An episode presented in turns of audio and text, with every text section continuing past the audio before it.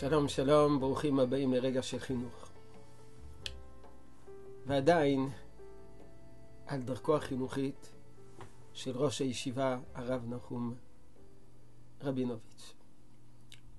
נדמה שכל מי שלמד אצל הרב, פגש את הרב, איננו יכול להתכחש שהיה יסוד ועיקרון חינוכי שהרב התעקש עליו מאוד מאוד, והוא היעדר כפייה.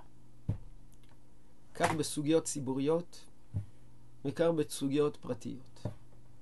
הרב היה נגד כפייה. הוא לא סימפט בלשון המעטה את הכפי, את החקיקה הדתית. מעבר למינימום. הוא חשב שזה לא נכון, לא נכון מבחינה אידיאולוגית, ובעיקר לא נכון מבחינה טקטית. הוא סבר שכפייה יוצרת התנגדות, שמצריכה, מעוררת כפייה יותר חזקה, ומנגד התנגדות עוד יותר חזקה. כאשר לוחצים, נוצר לחץ נגדי. כאשר כופים, נוצרת התנגדות עזה.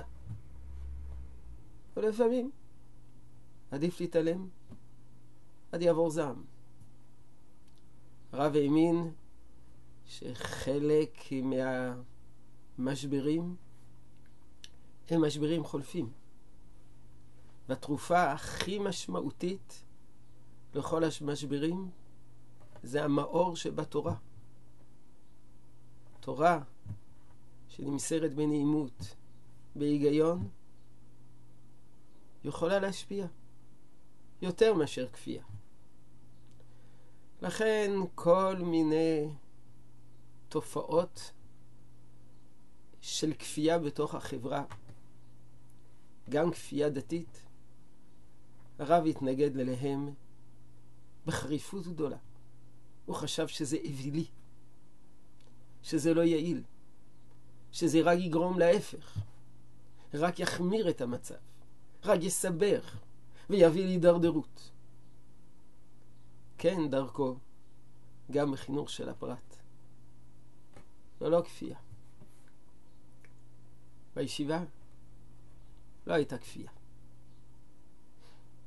הרב לא כפה, לא כפה את דעתו האישית, וגם לא כפה ולא דרש משטר.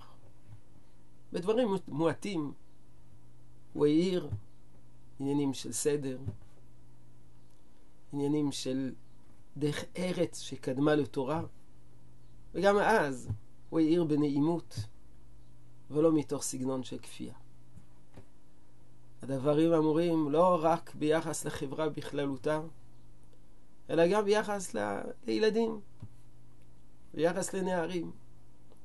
כפייה מעמיקה את המשבר. כפייה יוצרת תגובת נגב יותר חמורה מאשר לפני כן. צריכים לפנות אל הנוער מתוך מאור של תורה, מתוך נעימות, מתוך הרבה סבלנות. בסופו של דבר, המאור שבתורה יחזירם למוטב. יהי רצון שתשרה ברכה בעבודתנו החינוכית. שלום, שלום.